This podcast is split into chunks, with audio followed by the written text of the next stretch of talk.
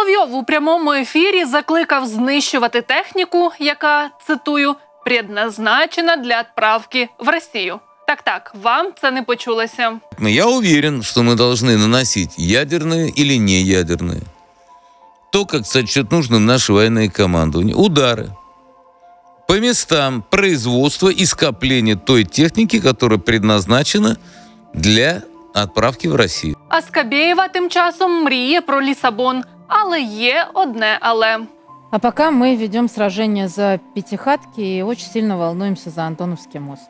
А потом сразу до Лиссабона. Вітаю! Ви дивитесь обережно зомбоящик. Мене звати Анастасія Норіцина. Що на Гебельс тебе кажуть про події на фронті? Дивіться далі.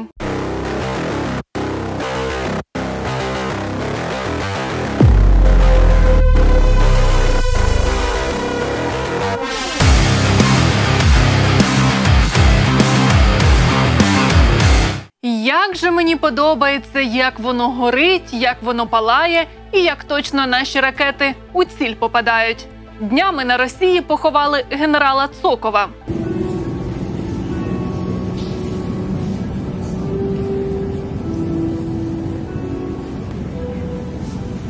В результате удара ракет Storm Shadow Да. по городу Бердянск погиб зам командующего Южно-военного округа генерал Цоков. Олег Цоков, причем вот этот человек, который был в таких передрягах, что ну, мало кому снилось. Он в прошлом году был крайне тяжело ранен, его еле вытащили. И по сути он по состоянию здоровья сегодня уже мог на фронт не ехать, его могли списать. Он сказал, нет, ребята, я буду там. И опять пошел, что воевать с нацистами. К сожалению, он геройски погиб. Олег Цоков забрав із собою на той світ ще з десяток окупантів, бо всі вони зібралися у прекрасному бердянському готелі Дюна. Приліт був настільки влучним, що за даними генштабу, окупанти вантажівками вивозили тіла знищених російських військових. І в той день, коли їх на Росії засипали землею, Путін розповідав, що поставлені Україні ракети неефективні. Ну, Что касается поставок вооружений, э, различных, э, различного оружия, то мы видим, э, сколько надежд возлагалось на поставку на э, ракет достаточно дальнего радиуса действия. Ну, что да, они ущерб наносят, но ничего критического на, на, в зоне боевых действий не происходит с использованием этих ракет. Але чомусь російські окупанти із бункерним не погоджуються. Навпаки, розповідають, як багато у них проблем. От них ожидать таких ударов необходимо на любой территории Российской Федерации. Они при любом раскладе будут делать все для того, чтобы отрезать нам маршруты передвижения. То есть это тоже является э, одним из очень серьезных факторов, который влияет, как говорится, на ведение боевых действий. Если нет маршрутов для, для перемещения сил и средств, техники, вооружения, оснащения, это тоже будет очень сильно влиять на ход боевых действий. Події минулих тижнів показують, що ЗСУ знищують поступово російську логістику, склади з боєприпасами, штаби управління і роблять це дуже вміло. І чим більше у окупантів буде проблем, тим складніше їм буде вести бойові дії на нашій території. Такое чувство, что ВСУ сейчас лупит э, от злости, просто лупит по позициям, э, по тыловым районам, просто из всего, что есть. Тут и американский Хаймарс, и британский Шторм Shadow, которые, видимо, у Украины начали заканчиваться, поэтому в ход пошли их французские аналоги. Тю, так а як же ваше пощолкаєм і перехватім? Чи щолкалка зламалась? Давайте не забывать, что наше вооружение, да, советское, оно затачивалось для борьбы с иностранными образцами вооружений, да, теми же F-16 э, и прочими самолетами. Поэтому мы готовы, и вся наша техника, она делалась с большим заделом наперед, то есть э, все их какие-то новшества, фишечки, э, они уже учтены в наших системах ПВО, Нам надо приспособить нашу систему противовоздушной обороны под все те угрозы, которые нам создают с этими поставками. Потому что, ну, вообще любая система, она на 100% не работает. Вообще любая, в принципе. При коэффициенте обычно 0,9, то есть 90% поражения целей, Storm Shadow сегодня получается сбивать где-то процентов на 50. Это правда. Але угрозу создають для окупантів не лише далекобійні ракети, а й наші воїни ЗСУ. У Нацгвардії заявили, що сили оборони активно готуються до наступальних дій на Херсонщині. На болотах затремтіли. Прямо сейчас приходят срочные новости. Сразу оговорюсь, нет никаких пока подтверждений от Министерства обороны Российской Федерации. ВСУ пытаются штурмовать Днепр на Херсонском направлении. Пока безуспешно, но стянуто огромное количество сил и резерва. Скабєєві вже тривожно навіть. Очень тревожно, очень тревожно. Але ж розганяти паніку на федеральних каналах не можна. Тому туди запрошують окремих персонажів, які чи то під дією бояришніка, чи під чимось іншим розказують приємні казки. Я вам скажу честно, вот не пройдут они к Азовскому. Ну вот просто, если раньше еще, ну все знаете, аккуратно, там, я вам вот не пройду. Вот из Ну, того, что двигаются. я вижу, Ну, 100, 200 метров, 50 метров. где-то двигаются, но сейчас из пятихаток только с пятки пролипают, бегут. Знаете, Где-то двигаются, а где-то убегают. Это такая штука, это сегодня они еще двигаются, а завтра они все побегут. Никуда не... Они, в лучшем случае, я вот не буду там как бы там сильно предсказателем, но если еще а, июль, максимум август, и дальше они перейдут в оборону. Алексей Александрович, ну вот э, очень хочется вам верить. Очень. Тем Вот более, что вы я- здесь редко появляетесь, чаще на фронте. Но если, опять же, мы берем статистику Минобороны, 16 леопардов подбито. Но по данным открытым поставлено старых этих А5 первых 100 и новых А6 тоже 100. Наплевать. Вот просто наплевать. То есть еще много у них этих И танков. что? Не, и вот э, это не... А у нас мало? Нет. Ну мы не идем. А для того, чтобы дойти, как мы ставим себе до Львова, здесь нужно, конечно, у нас вот как ни крути. Ну, Вы правда говорите продайте до Львова? Женя, да я вам, ну вот вы, я вам точно говорю. Может, пятихаткой пройдем сначала, а? Справи на фронті у росіян і справді дуже кепські. Да, это не дается нам легко. Это тяжело, сложно.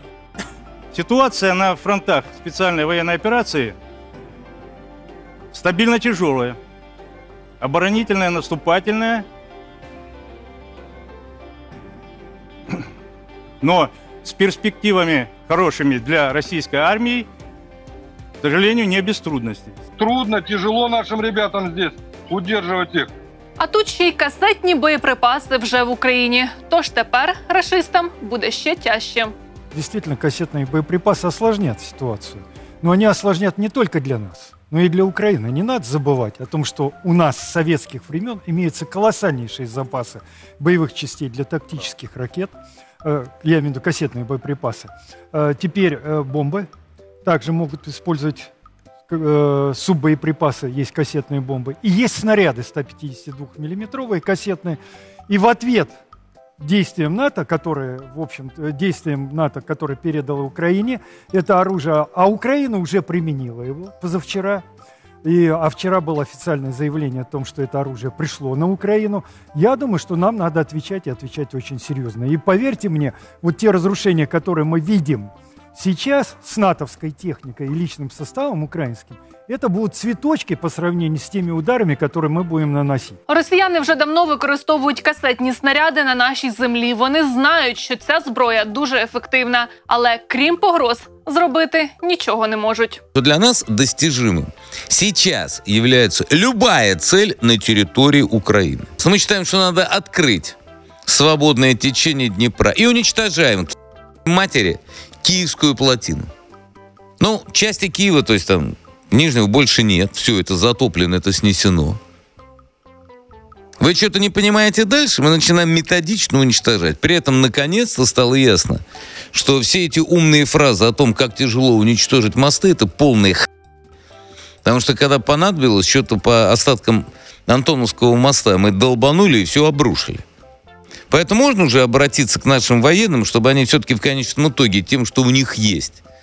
Ну, если вы считаете, что там ракеты типа «Калибр» не несут достаточного боевого заряда, у нас есть очень большие ракеты.